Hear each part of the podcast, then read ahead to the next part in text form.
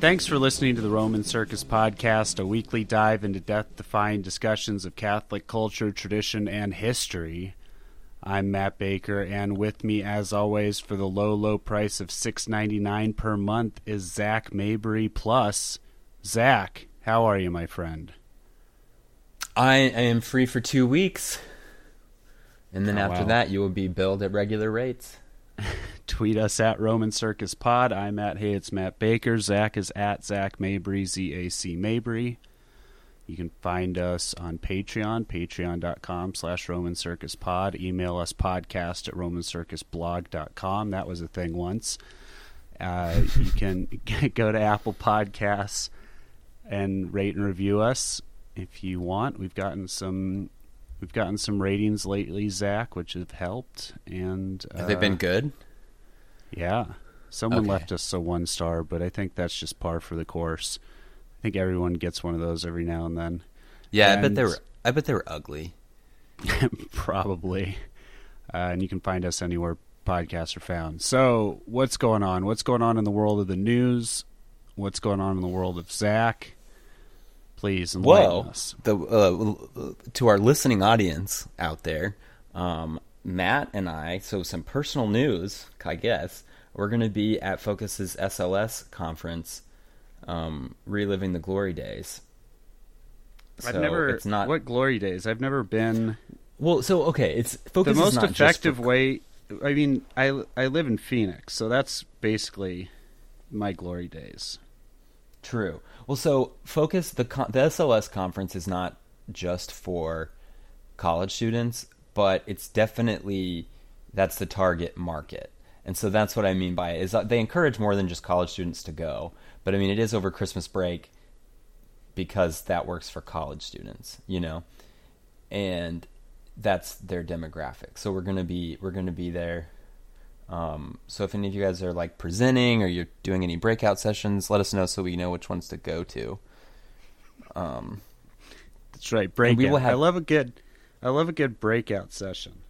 conferences are my jam. Like I just live for it. I just got back from the uh, the Notre Dame conference for the Center of Excellence in Culture, and it was just great. I got to hang out with um, Matthew Walther, friend of the show.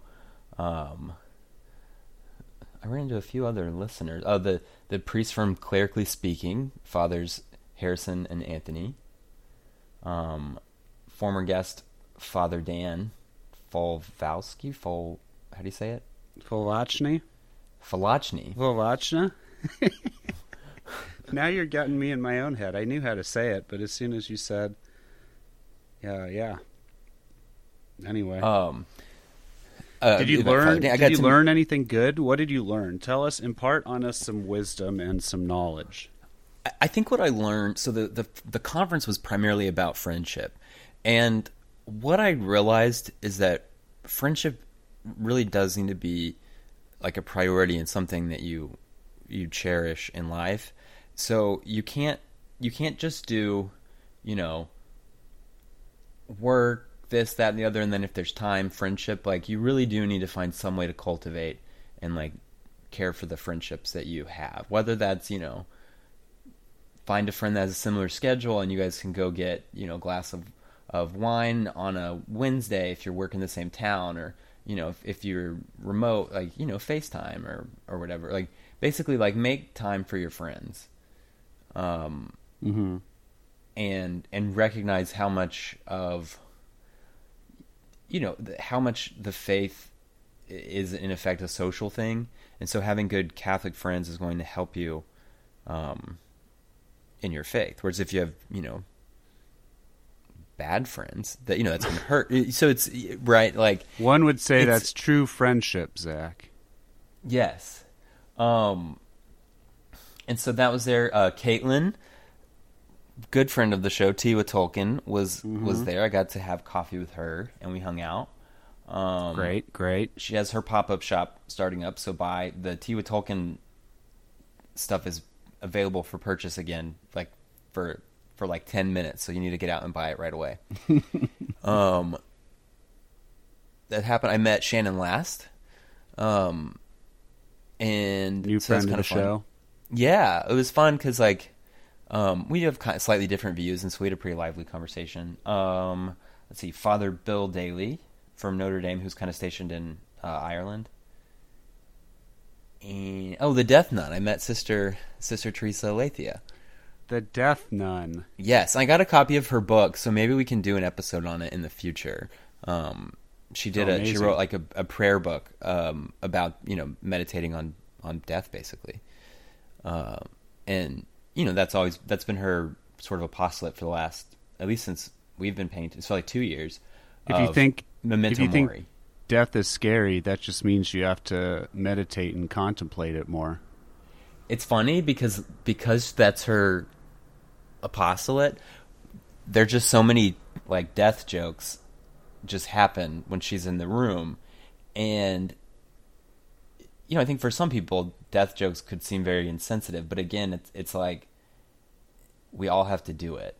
And she uh, yeah i mean i've i've been like we've when we talked about even back to our, some of our first episodes when we did the the four last things about how you know she had such an excellent um, approach to just remembering your death. You know, she's the the nun that encourages people to keep you know a skull on your desk and do memento moris, etc.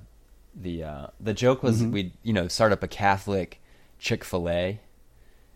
Um, but instead of saying "my pleasure," they say "Remember, you will die." That's good. That is right. good. Um, who I thought I hope I'm gonna like leave people out that were uh that were there. Oh, I got to meet uh Stevie, Steve Larkin. Legend. Your, your Yes. your boy. Yes, I got to meet Bea on Bea Twitter. Bea Culpa? Culpa. Bea Culpa. Yeah. Um, there were just a lot of people, so I'm gonna I'm gonna feel terrible that I I haven't given everybody a shout out. Um, but I'm going blank. And I was also there with the guys from Soka, an apostolate. It's called Souls of the Christian Apostolate. Um, and it, it's kind of they're putting into action the book Soul of the Apostolate, um, and they're a ministry for college students focused on the interior life. So their team was there, so I got to spend a lot of time with them and talk about their mission, which was great. Um, That's good. uh, let's see. I don't know. It was fun. It was a really cool thing. I, I next year I, I think we're both going to roll out so that you guys can meet your Roman Circus boys at Notre Dame. Um. So you know, South Bend, Indiana, Indiana. That's where that's the place to be. What's Yeah. uh what's what's going on in the news otherwise? Are you do you want to talk about the I word, Zac?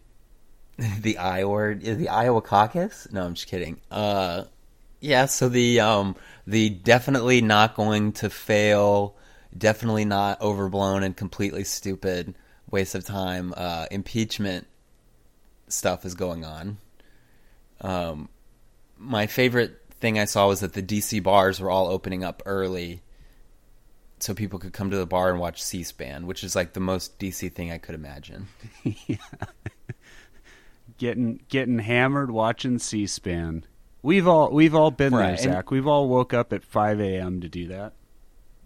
I well, I not that I got hammered, obviously, but I did have quite a bit of, I think sangria when I was watching the um, the reading of the Mueller testimony, and I was live tweeting it, but like my tweets were getting goofier and goofier because like as as each hour passed, um, but yeah, so the the impeachment hearings, I don't exactly know where these fit into the process because like the, here's the deal with impeachment, guys.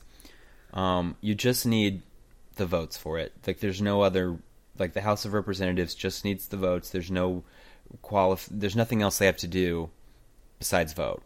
So it it's they don't have to prove a crime. They don't have to. They just have to vote. Um, so I don't know what this part is, other than just to kind of uh, you want to be able to say, "Hey, we didn't just do this as a frivolous act." Um, but I think it's pretty obvious to anybody watching that the goal was impeachment, like from before he was elected. So, um, I I don't know how, like, clueless they think most people are, but I don't think most people are like, oh yeah, we've got to get rid of him because of that one phone call. It's been like, Mhm. a, oh, we finally found an excuse, kind of thing. Um, so I don't know. That's my take. It's because I, I just think removing a sitting president is not going. It's not going to happen. Um, that would be a catastrophic change to how our, it's never happened before, and so it would be a, Mhm. You know a constitutional crisis. It would completely change the landscape, but the relationship between the executive branch and the legislative branch, and it would be massively unpopular with the entire middle of the country. Um, so, ye, I mean, I don't think that he's going anywhere, at least via impeachment. He may lose the election, but I think that that's much more likely than impeachment. Or, well, impeachment may happen. He's not getting removed. Sorry, Impe- the House does the impeachment. Then he becomes an impeached president. He goes to the Senate and they do a trial, and then they vote. And there's just no chance that they're going to actually remove a sitting president. Um, it, it again, it, it's just you think Not about things that aren't going to right. I mean, you know, you know, it's like people are like, what if Trump put ten new judges on the Supreme Court? And you're like, oh, that's not going to happen. This is way more not going to happen. Um, like we'd be more likely to invade China than to remove a sitting president. Wow. Um, you heard it here I mean, that's my prediction. I know I'm gonna laugh when I'm wrong, but I won't. I, I just, I mean, I don't know. A lot of accelerationists, like, are they want to see the constitutional crisis that will occur. You know, the very first time the United States removes a sitting president. Um, but you know, since there's no precedent for doing it, and there's no like guidelines for what happens next, all of that would have to be sort of decided on the fly. And do you, do we think that now is a good time to be making those decisions? Like, do we think collectively that the people governing the country are need that kind of responsibility? Probably not. I don't know. Yeah. I don't know. It's just a it's just a show. Hey, yeah, I so just, if you know if, if you're in the DC area and you're day drinking to the thing, like I applaud you. I think it's great. I wish I could do it too. Zac, just I just right saw a headline. Uh, this is right up our friend Carrie Helmick's alley. Minnesota school district apologizes after video shows workers throwing away hot lunches for students with outstanding debt. First of all, they should be applauded because their debt is outstanding. But second of all, uh, that's so weird. Like, what is It's- it? It takes like a whole. It's so like galaxy brained, like other level type of stuff. Well, and th- I mean, this is this is what she's talking about because you have these people who are like, oh, it's not fair because they're not bringing their two dollars a day for their lunch, so we're just going to throw away perfectly edible food because they're not paying, you know, because of these debts. I mean, and it's just, yeah, like how many levels of you know liberalism are you on? Yeah. at this point that like perfectly good food you can't eat it because somehow that's going to trigger an effect where everyone quits working because you can get a free you know soup from school like it, it it's it's insane um and it's but it's common because you'll also see they do that at restaurants like they'll have perfectly good food and they won't allow anybody to eat it. Like if they even have like really low income employees, they will make sure that the food gets thrown away because it's against the rules for the employees to eat food without purchasing it. right. And it's it's like guys like we're not we're not the the the world isn't oriented to shareholders. It's not oriented to the bottom line, yada yada. So you know, somebody being hungry is going to trump whatever these stupid policies are and is more important than whatever principle or precedent or whatever is being enforced by throwing this food away. Um, it, it's nasty. But I think a lot of people just haven't thought about it. They just kind of think, oh, well, you know, it would be mass chaos if everybody quit paying. So unfortunately, here's what you have to do. It's like, you actually don't, though. You have the food immediately available. You could just give it to them. You really, you totally just give it to them. Um, and you know, but yeah, that's interesting. We'll have to send Carrie out, there to smack him Is around a little bit. What knock is, some is she like our, our official correspondent? Like she's like our we would never obviously Carrie is way above this, but like how Infowars sends those people out into the crowds to stir it up. Is she like our Yes. Ro- Roman Roman circus correspondent? yes. She's we send her she's our like angry mom on location. Yeah. Like, you have you have upset our official angry mom and she's gonna show up to your school board meeting. Why are you throwing away food? Why are you throwing away food? Why are you throwing away food? Why are you throwing away food? Just that over I mean, and over. It's like just imagine, like, look, you're looking at a kid that's hungry, and you have food, and you're like, sorry, but you have to eat this lame sandwich. I'm going to throw this other food away because your parents didn't give you two dollars Mm-hmm. Well, today. that's the other. Like, it's one thing to make them eat a different lunch. It's another thing to throw the other food away. Like, it's this is all. It was like multiple levels of weirdness. Like, Right. it's very like, w- w- yes, don't. Like the kids are eating a different meal. Okay. I mean, I don't like that. I'll just be totally honest. So I don't like saying you have to eat the No, meal yeah. that's for poors. But I agree that that is a separate thing. In theory, if if they hadn't already prepared the food, and it was like here is the other food that's like cheaper. But yeah, if they've already made the food and it's like there to be eaten, Yeah, throwing it just blatantly throwing it away is super weird. Yeah, and it, my understanding is every now and then people will do like a, a tweet thread where they invite people to talk about this, and a lot of times, again, like I said, it's in the context of of like low income workers at restaurants, but a lot of food gets perfectly edible food gets thrown away because there isn't somebody to purchase it, and there is somebody to eat it though, and it, it's like I, I don't know if they think that it's going to trigger some crisis where everyone's going to figure out, oh, you know, don't don't bother working or earning a living because you can just go to a restaurant and eat what they're about to throw away, so you never have to work. I mean, what do Yeah. they think is going to happen if they give this food to people? That like everybody's going to, oh, we figured it out. We're going to game the system. You know, we can be we can be layabouts because we're going to get to go to the salad bar at school no matter what. Like it's Yeah, but stupid. also most people are too lazy to follow through on any of that. Well, that's the funny thing. Like for all the panic about people gaming the system, like most people are way too lazy to game any system. I know it. They And, really and are. they're not smart enough to do it. And the systems in the U.S. aren't even that great. So, like for, I feel like everybody who games a system has already been covered in the news. It's not some vast, you know, network of people that have figured out, oh, if I do these exact things, and if I make down to this exact penny, I'm going to get this payout and that and the other. It's just Um, it's just people there are people who won't even sign up for like a club card at the grocery store to save money because they're just like, "Oh, I don't want to do that." And then they end up paying more. Right? Like they Right. won't even and it it cuz at the end of the day, and I'm not saying like there are things that people can't afford and there's issues with that, but like at the end of the day, it's just easier to give money just pay money. You're just like I I it's a lot more effort for me to go through and do all this. So here, just take my money.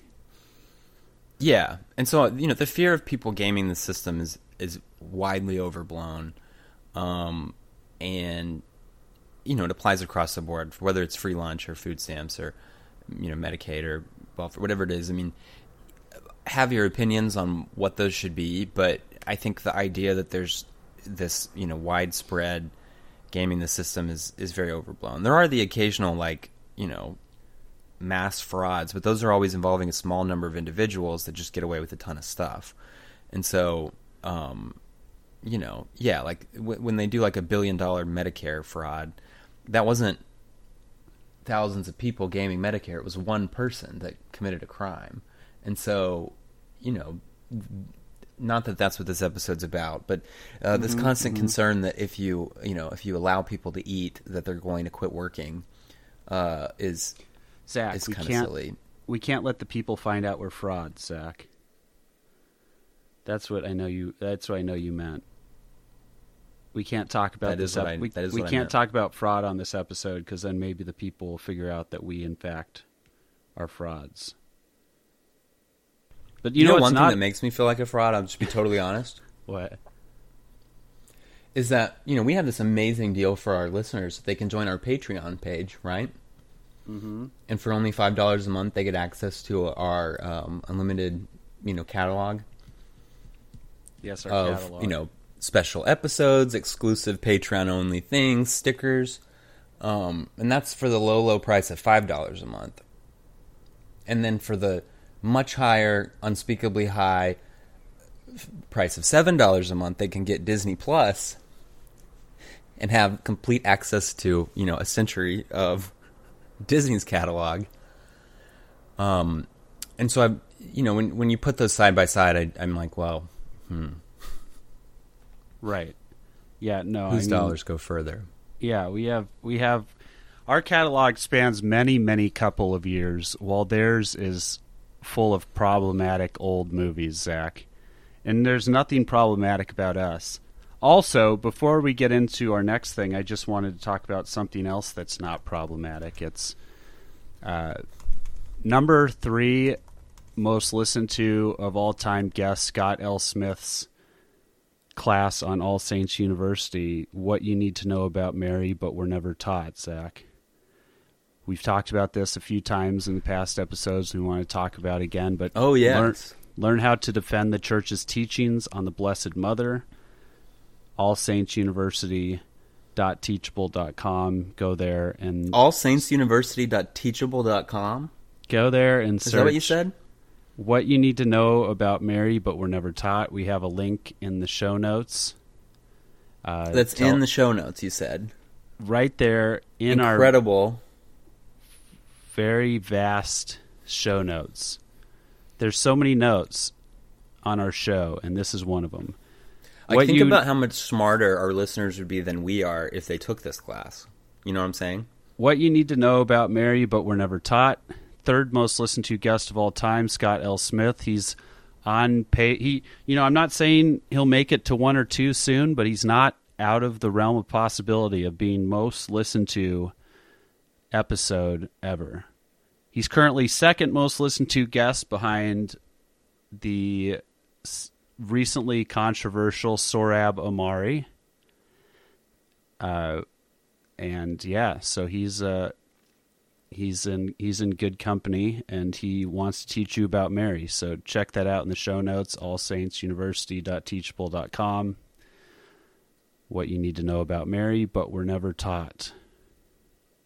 Which I like. It's good stuff. Anyway, Zac. So good so they're gonna go to to all what is it teachable say it one more time All Saints University allsaintsuniversity.teachable.com. There's also a link in the show notes. Go Incredible. there. Have a great time. please do it Zac, Disney Plus came out. It did. So, um, you know, I'm, I'm, we're, we're supporting Disney Plus since it since it came out. Um, It wants to be identified as a streaming service. Sorry. Yeah, I like the idea that you said we're supporting it as if they're not just taking our money. Like we're just like here, here you go. Here's the money. It, but No, I was making a joke. Like when you said they're coming out, like I was like No, they're I- coming out as like yeah, no, I get it. Okay. I, I I get jokes. Um, I but for me, I already paid for Hulu, and it really wasn't any more expensive to get a bundle with Hulu. Like they, I don't, I don't know how they do it. I don't Speaking know. of, I just want to immediately address when we're talking about people gaming the system and how people are too lazy to do this. Um, a lot of the internet was freaking out. In fact, it was a trending topic on Twitter.com that you could watch Boy Meets World on Disney Plus. Can you? Boy, yes, Boy Meets World Okay. though it's been available on Hulu for a very long time. Yeah, and it's also we watched on, it when you came to visit. it's also on ABC Family constantly. Like uh, it, it you, we do we do not lack access to Boy Meets World, Zac. But, I, but people were acting like it was coming out of the Disney vault, and it was like, see, this is proof, guys. People are not, they're not going to do the the research to game the system. yeah, that is true. Do Disney Vault? Do we believe the Disney Vault? By the way, we believe that that's like a thing that that they locked them away. Well, the Disney Disney Vault is a it's a pricing strategy. So they they pick different movies and properties they have and selectively place them in the vault, which basically means they're not available. They're not being aired. You can't purchase them. They're not on streaming. And then they take them out of the vault for a limited amount of time. And everybody's, oh my gosh, it's been, you know, eight years since we've had been able to see Bambi. Um, and you know everybody does it and pays for it again. And so it they do it to kind of control demand. It's I mean it's been really lucrative for them. Yeah, no, it's great. We all we all remember the commercials for a limited time out of the vault. That was a great, yeah. Right. really- It's the same strategy behind the Tea with Tolkien pop up shop, obviously. Yeah, she'll be she'll love being compared to Disney. I think she loves it. Uh, so we what we realized is there's there's so much content on Disney Plus that there's no possible way that you can get to it, and you, and you have to fish through it. So what we decided is we were going to talk about some of these. We're going to do two things. First, we're going to talk about some of the movies and we're and, and shows, and we're going to give you the moral message behind them, so you don't have to go and look it up. That's our service to you. And then Kind of second, Disney catechism. second, I thought it would be fun that I will read I will read titles of shows of movies and shows to Zac and Zac has to guess what that movie is about. Okay? So we'll do that later. Yikes. But so so first, okay, you start. This was your idea. You wanted to do this as a service to the people. So what why don't you start? Well, you know, it started when I was watching um, Disney's Aladdin. Mm-hmm. Uh, came out in 1992. Um, You know, so- 500 years after Columbus sailed the ocean blue. exactly, and discovered America. Um, or thereabouts. So, so uh, you know, I was watching the movie, and, and one thing that really jumped out to me is, you know, you have to learn. You learn from the movie to be weary of people who have a disordered attachment to their pets. Um, Explain, one of the please. One of the guys in the show goes by the name of Jafar. He, he's some sort of government minister. Um, he has this very close relationship with his parrot uh, Iago, who he drags around with him everywhere. Um, and it, it is strange, just you know, especially from a Thomistic standpoint, animals not having immortal souls. You know how devoted their relationship is. Well, surprise of the century, he ends up being the bad guy, and he's trying to take over all of Agrabah. Um, he uses this snake staff to hypnotize the Sultan. Um, he wants to marry, you know, he wants to do a forced ma- child marriage to Jasmine. Um, you know, I mean, it's it's wild, and I, I think that again, the warning signs are there with the pet. And so I, you know, I came away saying, you know, next time I see somebody pushing their dog in a stroller, okay, I'm gonna have to keep them away from my kingdom, and just you know keep them at arm's length. No, I like I like that. That's that's very that's very good sound advice. Yeah, the, I mean, the other thing I learned, you know, and this is going to be controversial, of course, is that you know, Jasmine has a lot of trouble finding a spouse. In you know, that's part of the storyline, and you know, I, I do think if she were to cover her midriff, um, a, a different a different caliber of men would, would begin pursuing her. You know, I, I hate to go there, I hate to go there, but she always talks about all these jerks that want to marry her, and it's like, well, you know, and again, it's not my place to. I'm never going to tell a woman how to dress. Um, but but but but you know, I mean, I think if you did just cover up a little bit, um, I think less, fewer jerks would would be approaching you. And again, not my place. Not my place. uh, So I'm, I got to stay in my lane. once again, that's at Zac Mabry, Z A C Mabry. If you want to direct any uh, any attention to him about that, Zac, have you ever watched 101 Dalmatians? I have. It's been years though. If you are if you are getting older and you're thinking about getting married, this is Uh-huh. a great great guide to NFP, Zac. Okay.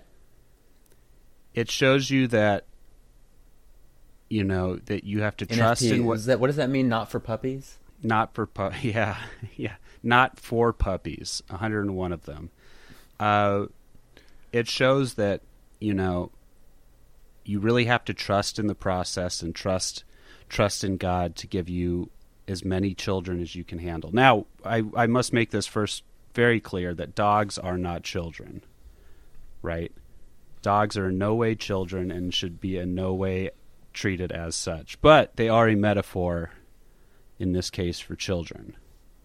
Right? We can all agree on Yeah. that. Yeah. Yeah. Yeah.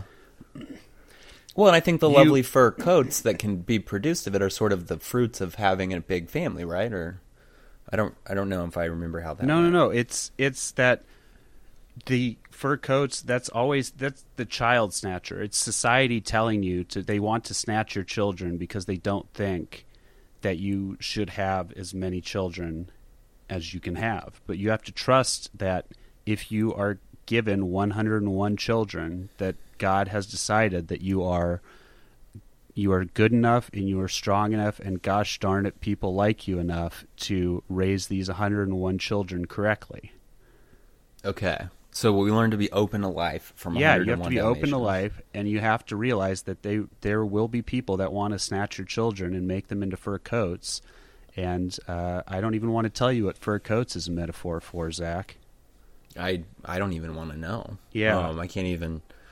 Wow, um, incredible. Mm-hmm. You know, that, that's the thing. There's a moral behind. A lot of people don't know this, but there's there's morals in all of these stories. of course what's another one Yeah. Well, if if you watch The Lion King, mm-hmm. well, there's a great lesson about courtship in The Lion King. So the Okay. hero of the story, Zazu, um, you know, on behalf of of the parents of Simba, the young protagonist, and the Nala, the female um, love interest of Simba. So these are both lions. Um, they they go out on you know for courtship purposes, what we would maybe call a date, um, with with parental consent. But then, as is right and in accordance with decorum, uh, a, a chaperone attends just to make sure that you know that no no mating takes place or just anything out of sorts. very Um, good very good Right. Nothing. No. No behavior that would be described perhaps as untoward.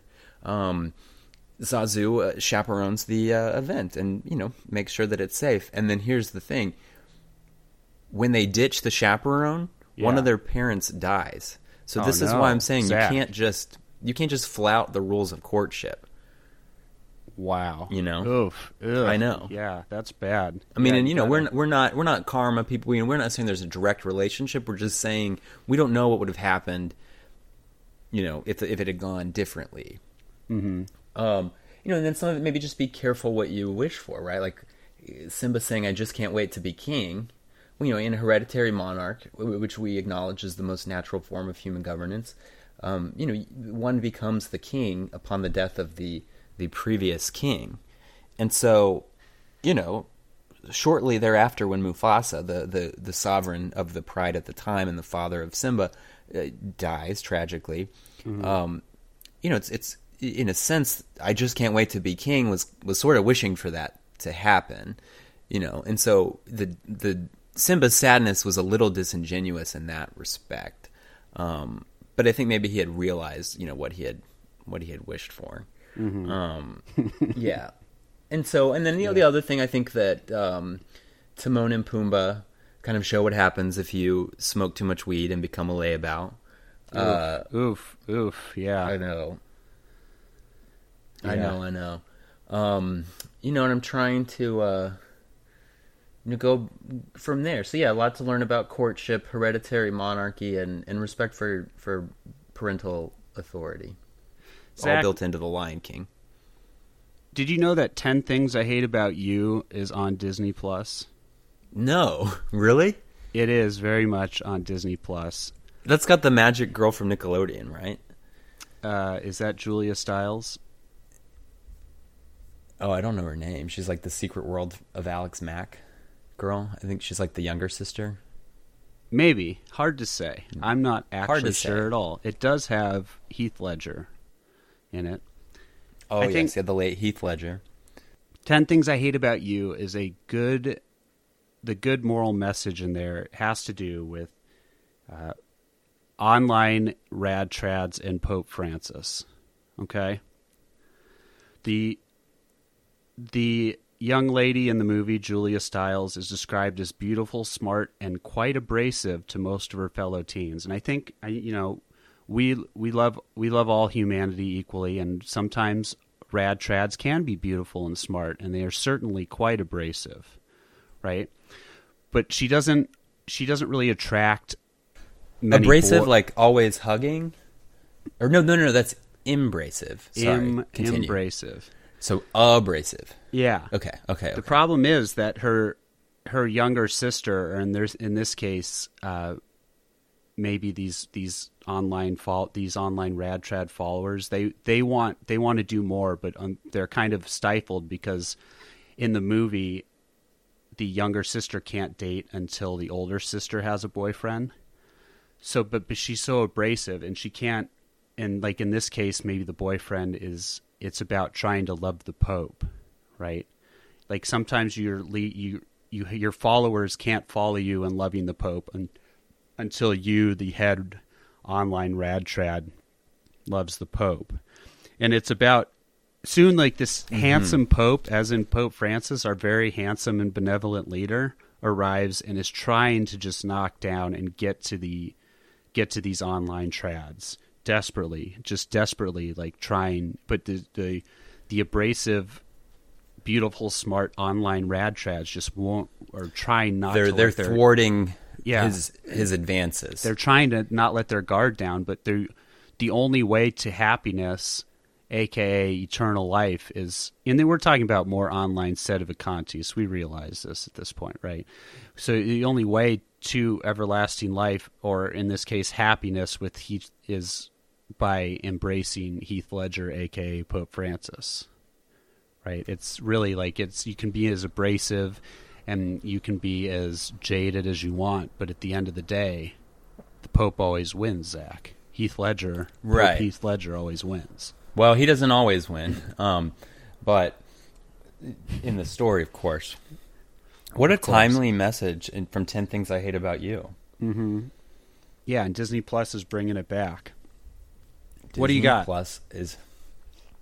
What do I got? Well, um, one just quick one is Lady and the Tramp, and just the ability of of pasta and Italian cuisine to bring people together. That's really all I have on that one. Um, I think also, the Little Mermaid teaches also us a lot all men about. are all men are dogs who eat out of the trash. True, true. Well, yeah, that's interesting. If if Lady and the Tramp were set um, in modern under modern American liberalism, uh, that food would have to be thrown away if Lady and the Tramp didn't bring their two dollars with them. That's true. Yeah, they wouldn't set the food out back for them. They would they would make it a point to stare at them straight in the eyes and throw it in the trash as they're staring at them. Mm-hmm. All right, I got Um, I got another one here. Mary Mary Let's hear it. Poppins. You ready for Mary Poppins? I am.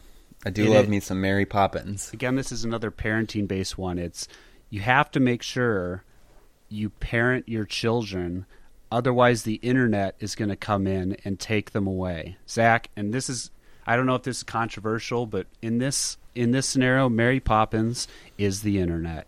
It looks Well, she she she is- comes uh, down. She's very friendly. She comes out of the cloud, right? Right, she's a cloud-based, so cloud-based uh, solution. right? She she puts on a friendly face. She gives you everything you want, sings you a nice song like TikTok, and she and she ends up parenting your the children more than the parents do. And this everyone thinks it's so good, uh, but it's not, Zac. It's it really isn't. You have to stay away from this. This is a this is a very bad parenting message. The internet is coming to take your children. Right, and I, th- I think secondarily, there's a lesson there about the importance of hiring good domestics. Um, Are we know, allowed so, like, to? for- that sounds weird to say. Is that a okay thing to say? domestics? Yeah. Yeah, like for your household staff. Okay. Ah, yes. Oh, I yeah. I like to treat my staff as they are people, so I don't. I like to call them by their first names.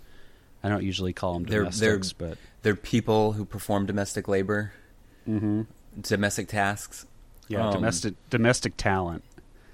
Uh, Right, and you know, and I think it, it, there's this initial d- negotiating scene um, between Mary Poppins and Mr. Banks, where she explains what she expects in terms of wages and time off and things like that. Um, and if there were stronger functioning labor unions, such arguments wouldn't fall on the individual. mhm. I was taking that away. I, there was definitely such a such an undertone of a of a class struggle taking place Ah, yes. um, throughout the movie. I think that was a lot of people get distracted because they think that it's about the women's voting and the suffragettes and stuff, but that just that just obscures the the strong uh, class undertones of the movie. Yeah. So Lizzie McGuire, Oh wow, I was waiting for this one. I didn't know I didn't know it was happening, and but I as soon as you said it, I knew I wanted to hear it. Keep going. Well, I think uh, first of all, the importance of having an ongoing dialogue between yourself and your Bitmoji, okay. because she Lizzie in the story has like the original Bitmoji. Okay. Yeah, I Right. was I was this was a little I was a little outside of this realm, but I get I get it. I'm with you. You know, I, I don't have a whole lot else to say, but um, I, I guess if you if you continue to show up to school and play by the rules, um, one day you may go on a field trip and become an Italian pop star. And so it, it again like she is a pretty straight shooter throughout the show. And then when she does finally break a rule, it's to become you know, Italian famous. And so you know, I think it, it points back to um I think the quotes in Mecca, it's in Mecca on Twitter, his bio of, you know, if you must break the rules, do so to seize power, otherwise obey them. You know, mm-hmm. I think it it's Lizzie McGuire kind of lives out that that quote. And then again, the importance of having, you know, a Bitmoji. I like it. I got two quick ones here. Sister Act, obviously, the only thing that can save you is the church. You can enter the church under Right. false I'll- pretenses and or under bad situations, but the church is here and willing Right, to extra ecclesiam nulla salus. It, you it, don't if you don't listen to us, listen to Whoopi Goldberg. Extra ecclesiam nulla salus. Right. Toy Toy Story, Zac. Obviously, this is this is uh, even though that thing sitting there looks like it's not paying attention to you, it is always watching and listening to you, i.e., your phone and your computer. The toys may look Mhm. like they're dead, or the phone may look like it's just sitting there, but obviously they are intaking all the information they can possibly get. I've always thought about what if the toy did die, but then the kid's not going to know and is just going to keep playing with it. Mm. And like that's got to be super weird for the other toys. Yeah, yeah, that is really weird. Um, yeah, no, Toy Story is a good one. And of course, anytime you leave the room, uh, everybody will be talking about you. Everybody starts talking about you. Yeah, you do learn that from Toy Story. That's right. People be chatty, Zac.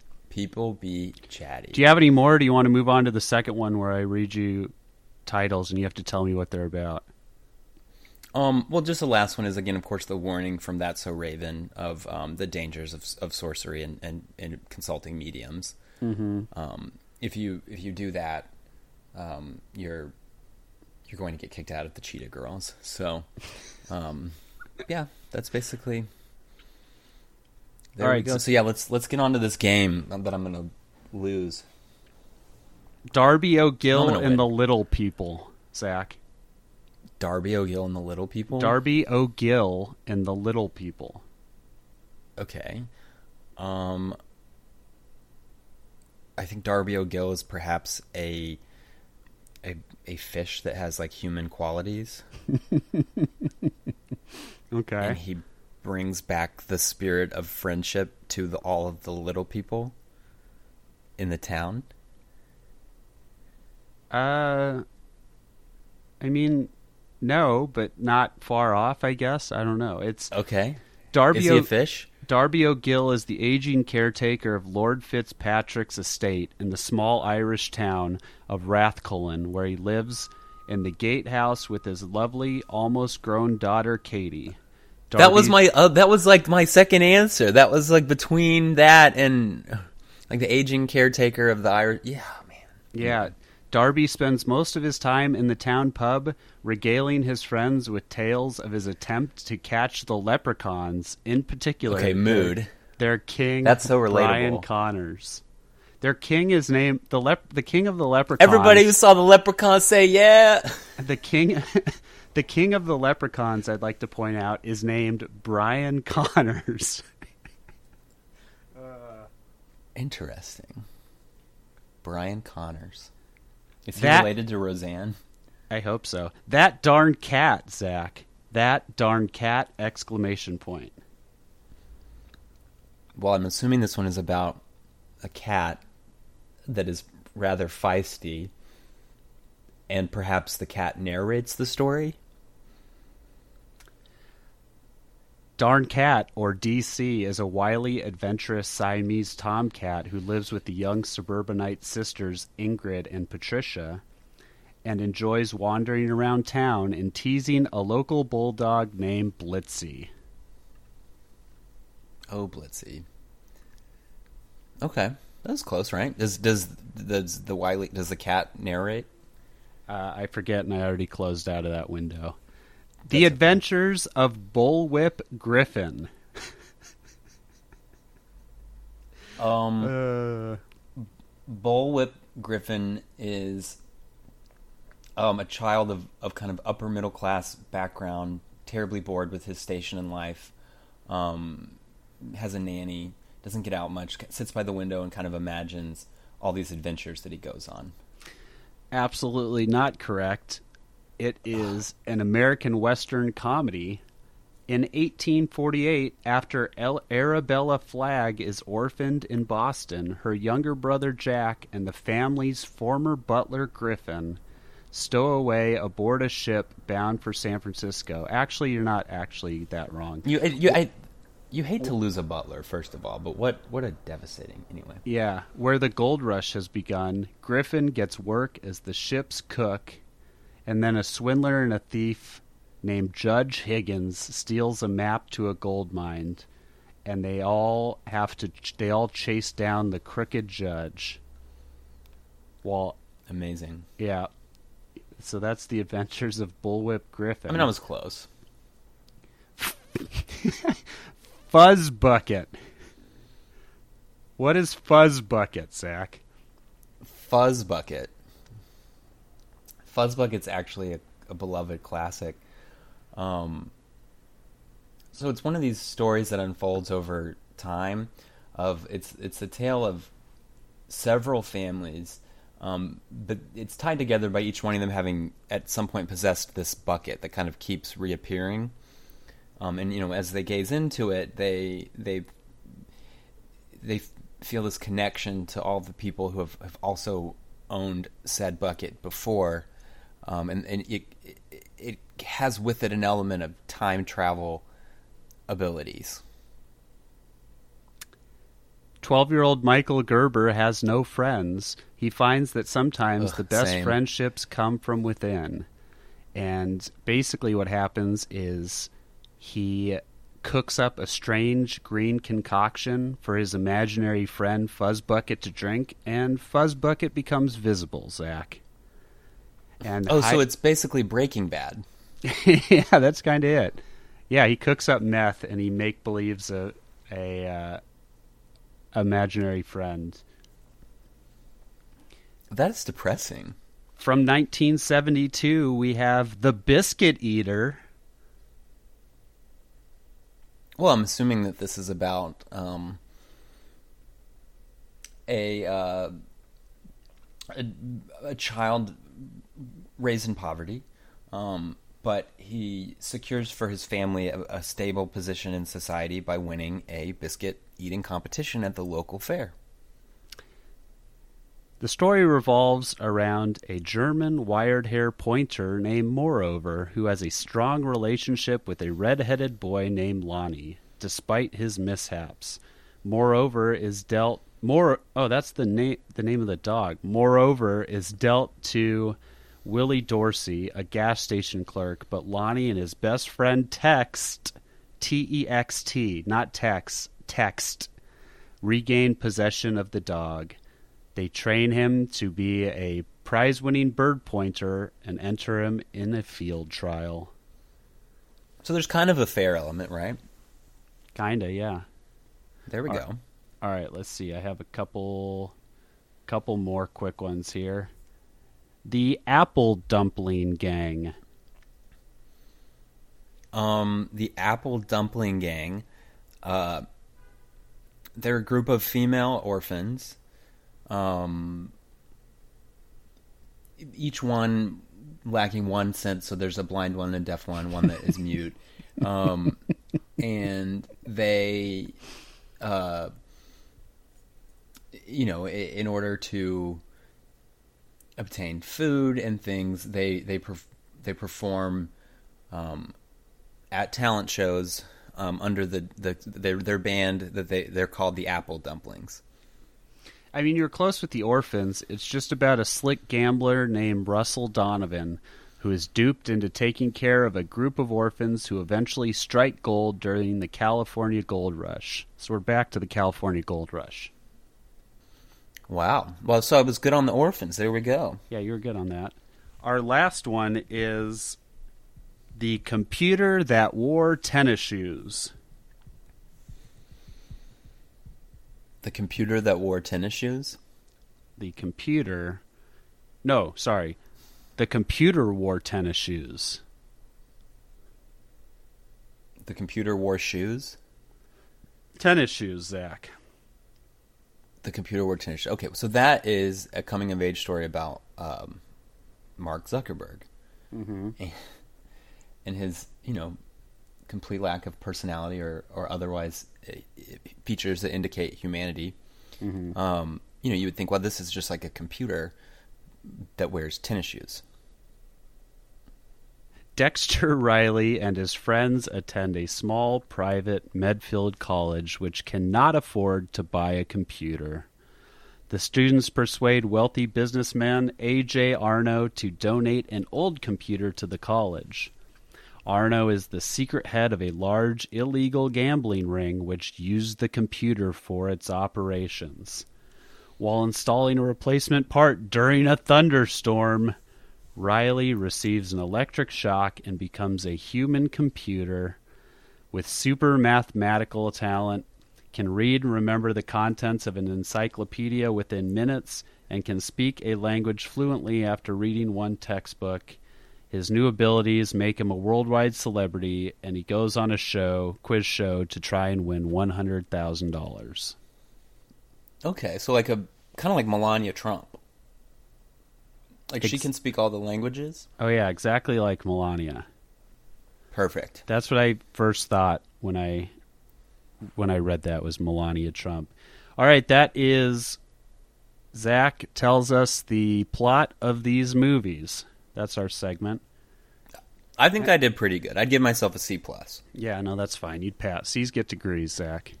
C's Are- get degrees. Anything else before we go to Saint of the Week? Yeah. So in two weeks, when my Disney Plus subscription runs out, if if if one of the listeners could just DM me your password, I'm trying to save money. So that's it. Okay. Saint of the Week, Gertrude Who is the it? Great. Saint Gertrude the Great. Born January More like 6th. Saint Gertrude. What's up? More like Saint Gertrude. Oh, I like Great it. Trude. Yeah, no, that's yeah. I like it. I like it. Born January sixth, twelve fifty six, and died on an unspecified date in thirteen oh two. Uh, it's unknown. It she her feast day is November sixteenth, and that date stems from a confusion with Abbess Gertrude of Hackenborn. So there, it's kind of unclear when the exact date she died, but her feast day is November sixteenth.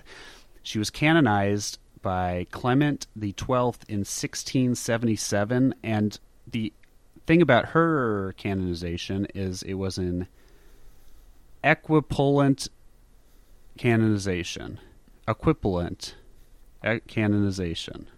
Do you know what Does that, that, mean means? like it was the first? It was like the first one that had um, people doing the live sign language for for deaf attendees. It's exactly that, except not. It is it is canonization that is equal or equivalent in power, of, in effect, or in significance. So what happened was she was never officially canonized, never formally canonized, but a liturgical office of prayer readings and hymns in her honor was approved by Rome in 1606, and the feast of St. Gertrude was extended to the whole church by Clement XII, and today is celebrated on November 16th, the date of her death, or so they think. Uh, some religious communities celebrate her feast on November 17th. Pope Benedict the 14th gave her the title of the Great to distinguish her from the other Gertrude and to recognize the depth of her spiritual and theological insight. So she went. Wouldn't to, that be so sad to be like you're going to be Saint Gertrude, but you're actually like third best Saint Gertrude? yeah. like you're not you're not the the best Gertrude we Saint have. Saint Gertrude, the perfectly fine. Uh, she entered a monastery school at the age of four, and it is un, it is unsure as if she was given as an oblate by to the church by her devout parents, or if they if she was an orphan.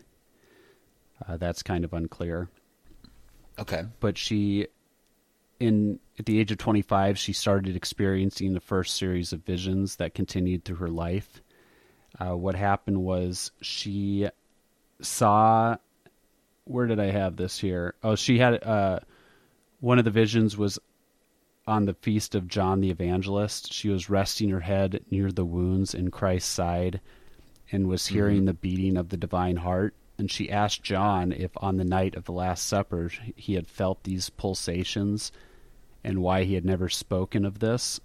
And John mm-hmm. replied to her that this revelation had been reserved for subsequent ages when the world, having grown cold, would have need of it to rekindle its love. Which is cool. Amazing. Yeah, she also was known. cool. She was known for her writing, but a lot of her writings didn't survive because uh, it was. She was kind of. It, she was. Uh, She forgot to hit save. yeah, yeah, the yeah.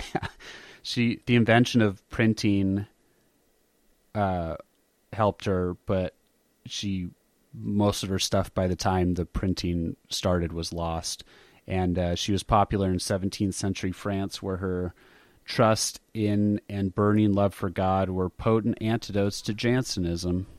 So they used her. They Oh, used her works and they used her life as uh, motivation to fight off heresy.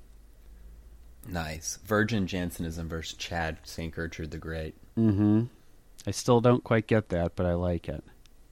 Yeah. Her, uh, she's the patroness of the West Indies.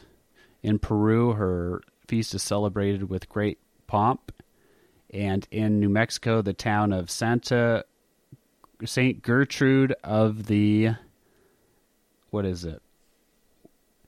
Saint it's Santa Gertrudis de lo de Mora. And I am too dumb to know what that means, but please let us know. Of the Mora. I Yeah. guess it's the Mora Valley. So it's St. Gertrude of the Mora Valley. So that's where it's uh Yeah. That's where All feast right. is Give me, celebrated. give me give me more of that. okay. All right. Well, uh, thanks for listening, and uh, we will talk to you all next week. See ya.